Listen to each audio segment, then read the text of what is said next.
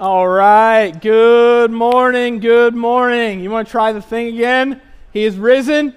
He is risen. All right, you're awake. Good, good. All right, I'm going to ask you a question in a moment that I know you already know the answer to, but I'm going to ask it anyway.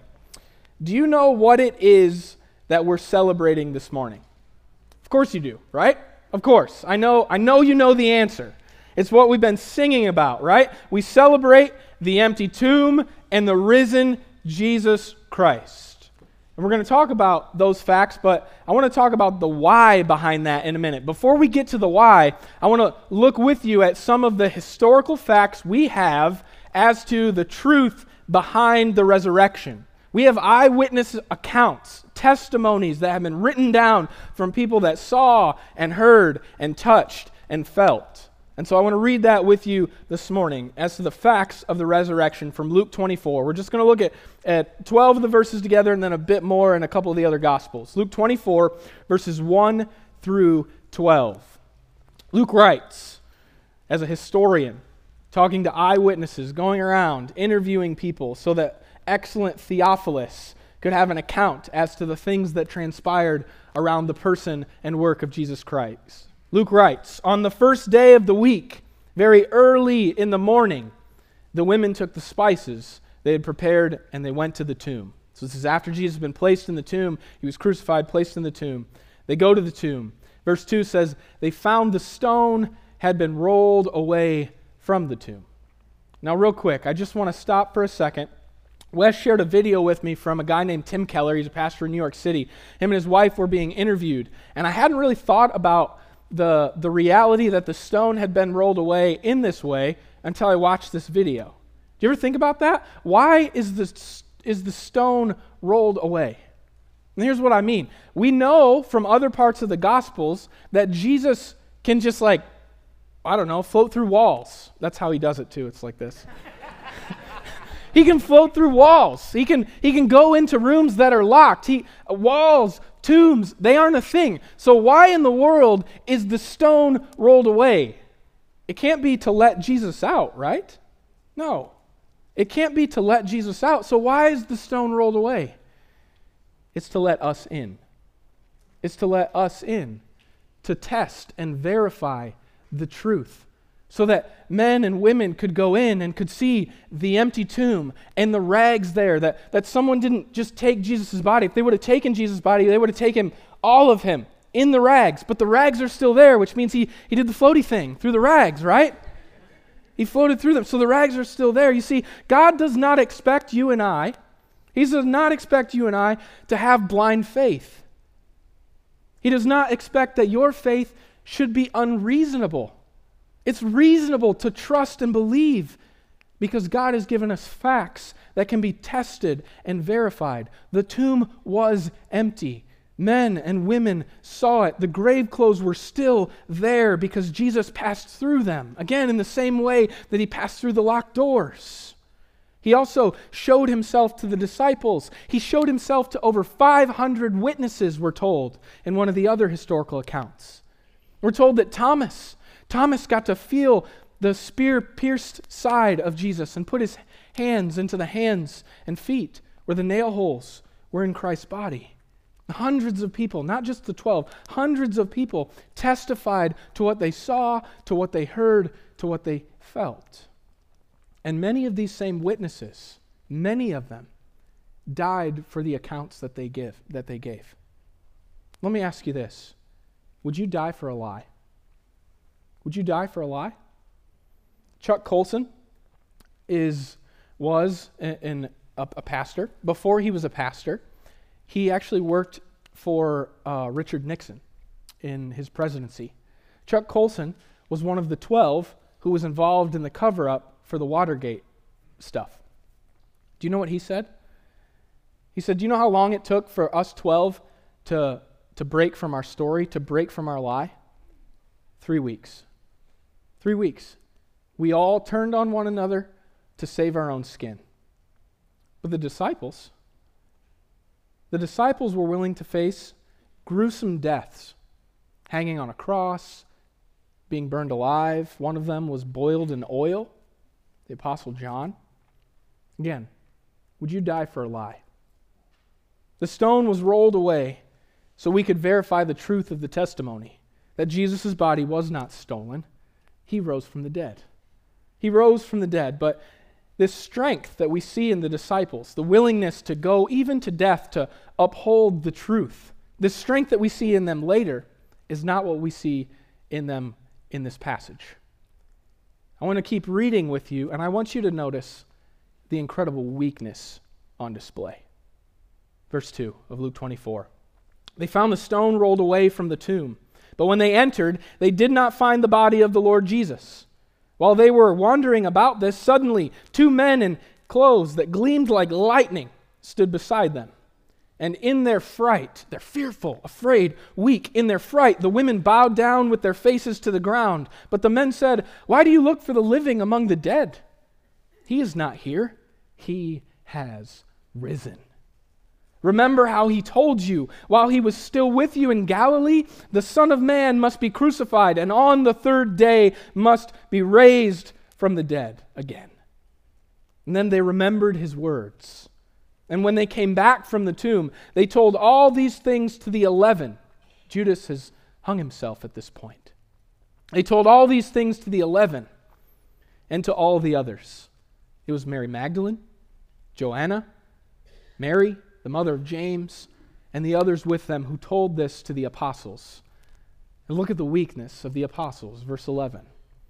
But they did not believe the women because their words seemed to them like nonsense. Peter, however, got up and ran to the tomb. Bending over, he saw the strips of linen lying by themselves, and he went away, wondering to himself what had happened. Do you see the weakness? Do you see the weakness in these verses? It's striking to me that angels show up. Men dressed in clothes like lightning, we're told. And they, they remind the ladies of what Jesus had been saying. He'd been telling them, "I'm going to give you the sign of Jonah. Just like Jonah was put into the belly of the fish for three days, so too I'm going to be put into a tomb, and three days later I'm coming back." He's told them time and time again explicitly. The angels have to come and remind them. And the, the ladies, they're catching on, but they bring it to the men, to the disciples. And it sounds like utter nonsense to them. Peter's curious enough to go verify the scene for himself, but still his conclusion is, yeah, Jesus did what he said he was going to do. No, it's he wondered to himself what had happened. Confused, weak. The story continues in Luke and in the other Gospels.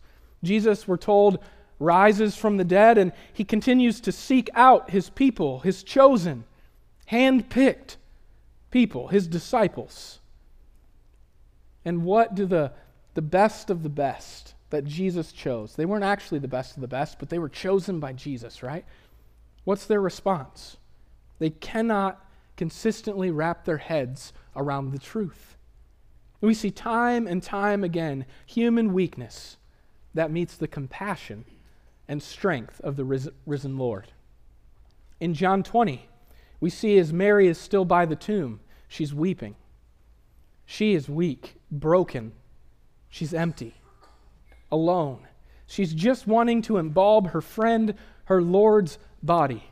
She's fallen back onto her strength. You see, she's, she's been the caretaker in the group. That's what she's good at. And so again, even in death, she's seeking to take care of her friend and Lord. She wants to embalm him.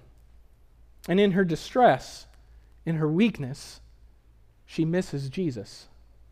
She can't see him. She thinks he's a gardener.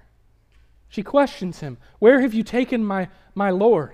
Where have you taken his body?" The risen Christ is standing before her, and she can't see him. What weakness. Then in Luke, Jesus comes across two men walking on the road to Emmaus. They're talking about the recent events. They're confused, disillusioned, relying on their own power of mind, their own ability to reason logically. What has happened? Jesus was their guy. He just rode in on a donkey and the whole crowds were praising him. He was going to set them free from the powers of empire. and now he's dead and buried. They're confused. And Jesus comes along, but they don't recognize him. He overhears their conversations. They're reasoning out, what, what's happened? We thought he was it. We thought he was the guy. We thought he was the Messiah. And listen to the words of Christ. He says to these two weak men, "How foolish you are. How slow to believe all that the prophets have spoken. Did not the Messiah have to suffer these things and then enter his glory?" The Lord has been telling us throughout the centuries, this is what's going to happen. For thousands of years, he's been prophesying, this is what's going to happen. And he explains from Moses and the prophets and all the Old Testament, he opens the scriptures to them and reveals to them, it's happened just as he planned. There was no wrench in God's plan. It went exactly and according to his plan. But they don't know. They don't understand. They don't see Jesus. They don't see God himself standing in his midst, in their midst, until Jesus opens their eyes. What weakness. And then there are the disciples. Where guys during all of this? Well, for starters, they deserted their friend in his greatest time of need. Peter was especially disloyal, right? We know before the rooster crowed three times, he denied his friend, even knowing him, not once, not twice, but three times. I don't know him. I don't even know him, he said. Pretty weak, if you ask me. And now the disciples, we find them cowering in a room for fear, behind a locked door. Again, how weak. But Jesus seeks them out. He appears to them in that room on a couple occasions. Thomas, we're told, isn't there the first time. And he comes, and the disciples say, "We've seen him. He's alive." And Thomas says, "Unless I touch the wounds, I won't believe." Doubt. Weak. And what does Jesus do? He pursues and seeks out weak, doubting Thomas. He says, "Thomas, I heard you. Can hear all. Come here. Give him a feel. Put your hands in my wounds." Even still, all this is happening. Jesus has appeared to them multiple times, and the disciples cannot, in their weakness of mind and in their feeble faith, they still can't make out what God is up to. And so what do they do? We're told in John that they fall back on their strengths. Peter, perhaps so crushed by his failure to be a loyal friend, the dude gives up. He's seen Jesus a few times, and what does he do? He goes back to fishing. Jesus had called him out of that occupation. He said, "I'm going to teach you how to fish for men." And then he spent three years showing him what that looks like. And Peter fails miserably, falls on his face. And what does he do in his time of weakness? He falls back onto his strengths. I don't know what Jesus is up to. I can't make sense of any of this. Guys, let's go fishing. That's one thing we know how to do. They head to the boats. The fish, once again, not for men, for fish. What weakness, church. It's despicable. It's disrespectful. Disgusting weakness. They should be ashamed of themselves. And they were. But Christ Jesus was not. In spite of their weakness, precisely because they were weak, Jesus seeks out his friends, his followers, his children, and he He, he seeks them out, and he releases the strength and power of resurrection upon them. You see, church, that, the, the, the what of Easter is easy. Jesus is raised. Hallelujah. That's easy. It's a fact. It's easy to celebrate. The tomb is empty. Jesus is alive. But why? Why? The facts of Easter are easy to celebrate, but the why behind Easter is sobering. You see, until you and I embrace the sobering reality of our utter weakness, our emptiness before God, we will never be able to celebrate or enjoy the results of Christ's resurrection. The tomb that is empty is meant to symbolize our lives apart from Christ, full of rags, grave clothes. That's us without Jesus. We have nothing. We can do nothing apart from the resurrection power of relationship with Christ. You see, here's what I'm telling you this morning. Here's what Easter tells us. Christianity is a crutch. It's a crutch for the weak and the wounded. It's a crutch for the weary.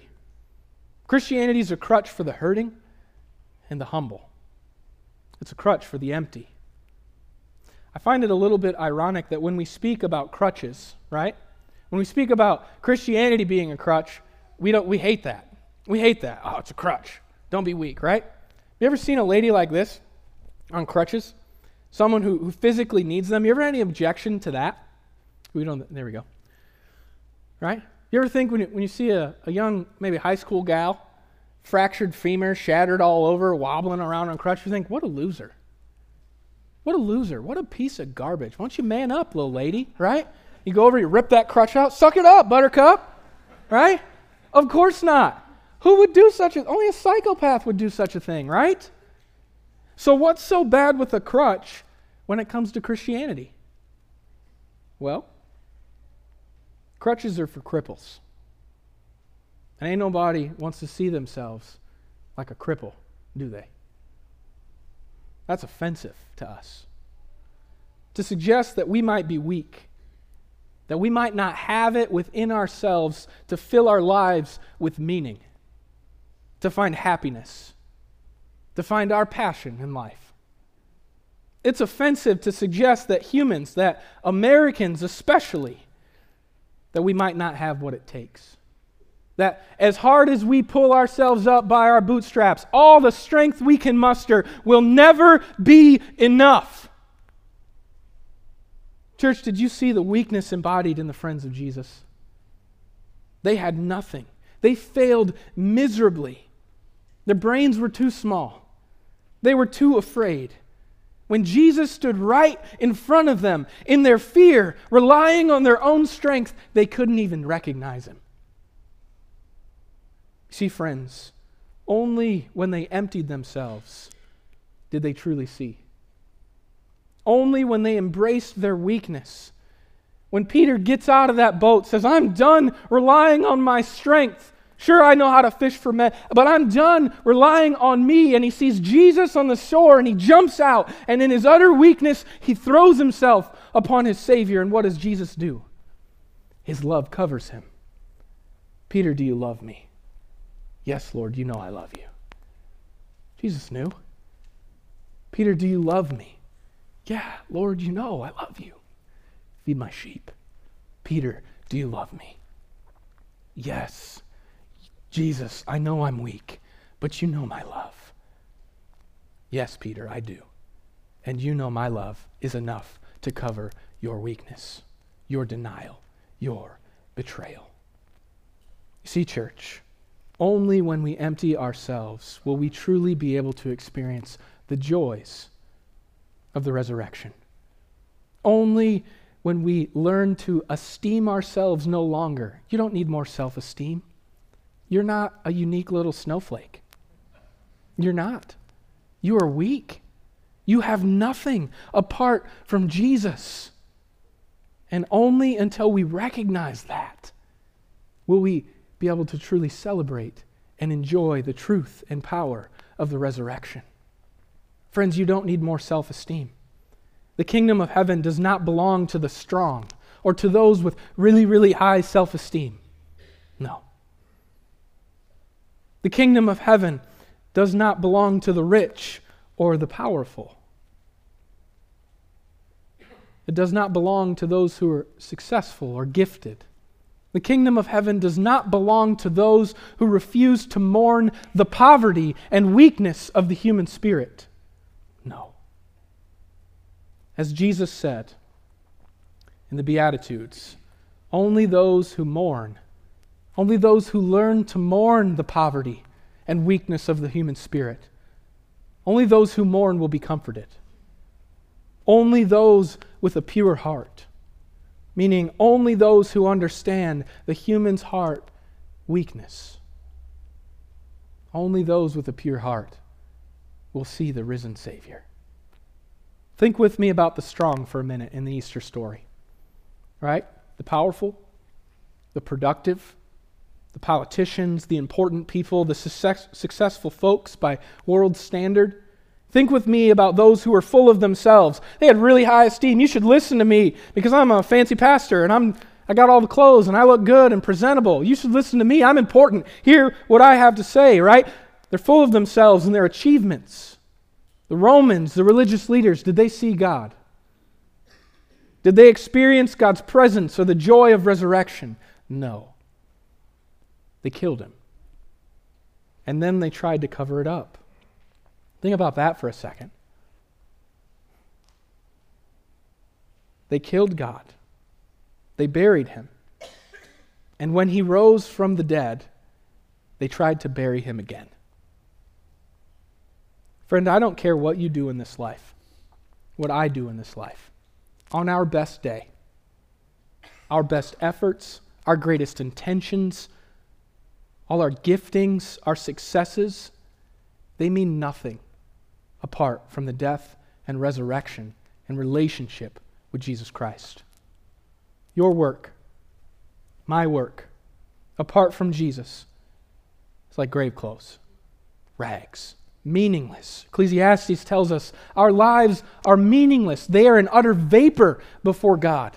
If we live only for what we can do and achieve in this life, Ecclesiastes says it is fleetingly fickle.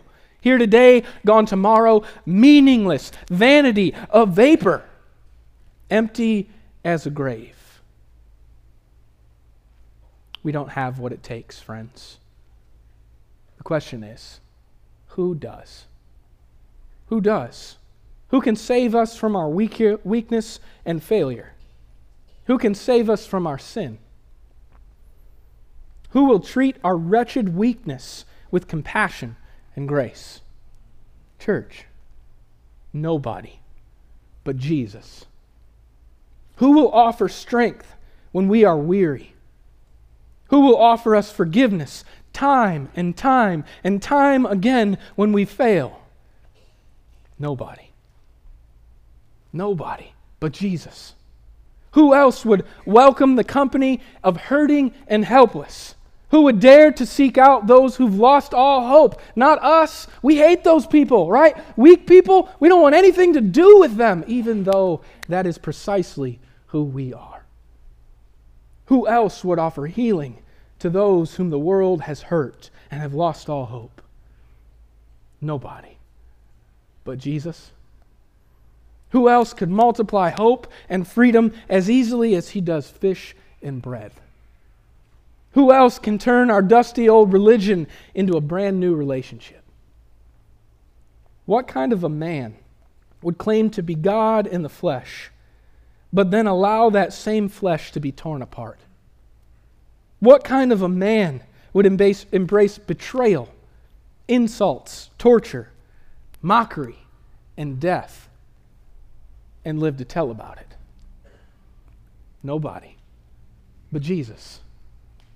Who could speak with such authoritative words and yet drench them with compassion?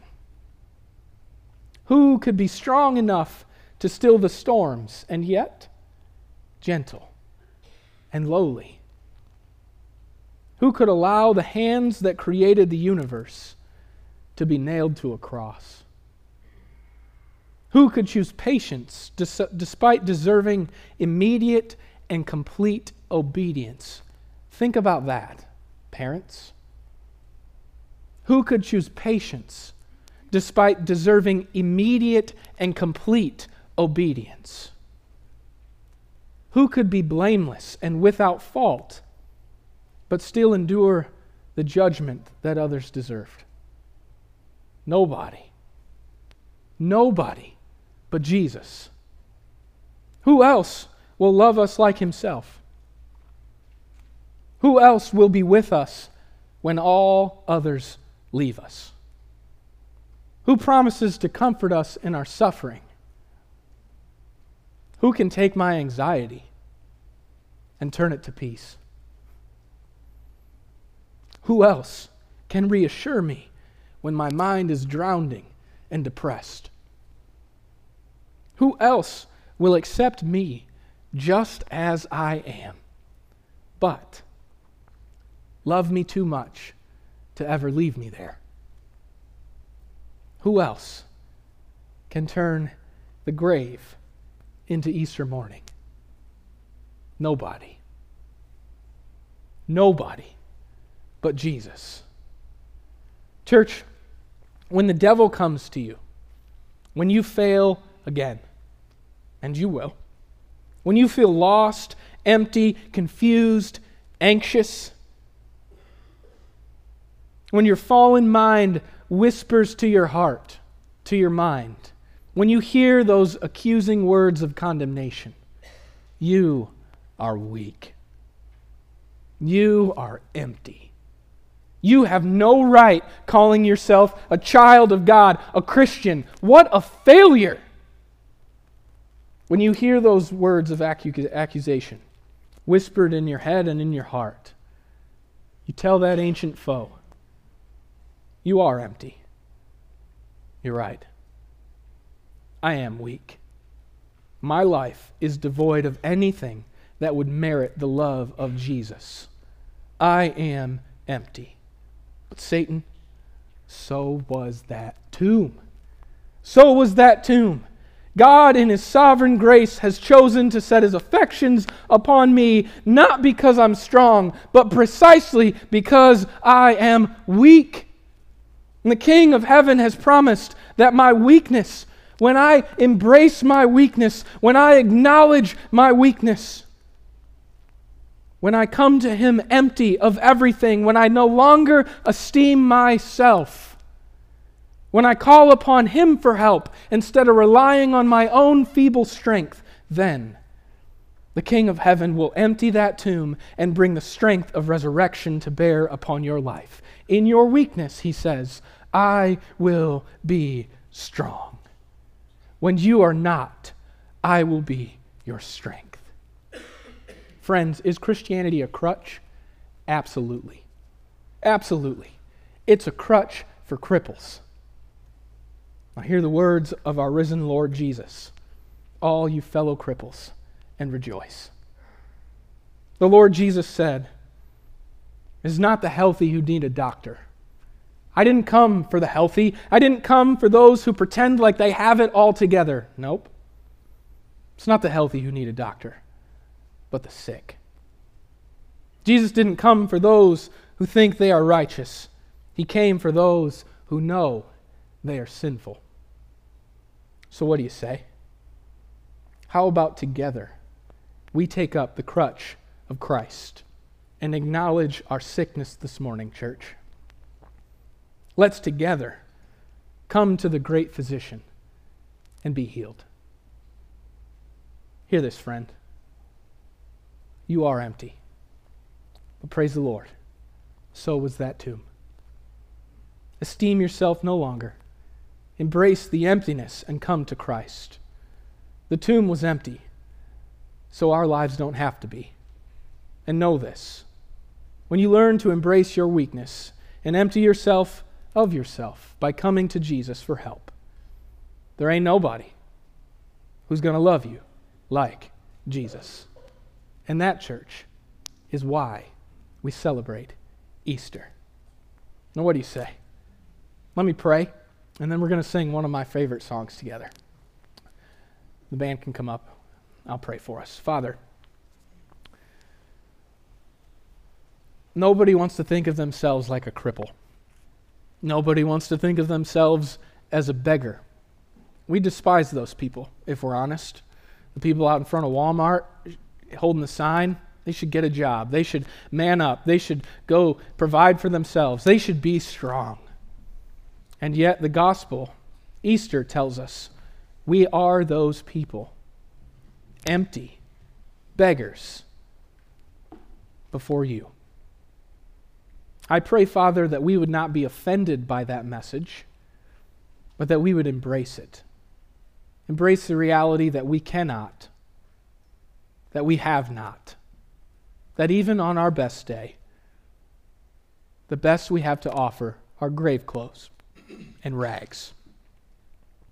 And Father, I pray as we turn in that repentance and acknowledgement of our sin, that you would pour out the joys of resurrection and love upon our lives. I pray, Lord, as we're about to sing, "Ain't Nobody Loves Me Like Jesus," that as we sing, the truth of those words would move from our head into our heart. We would realize our utter emptiness and in the same breath be able to celebrate the reality that that tomb is empty and Jesus Christ is risen for our joy and his glory. We pray all of this in your most holy name. Amen. Let's stand and sing together.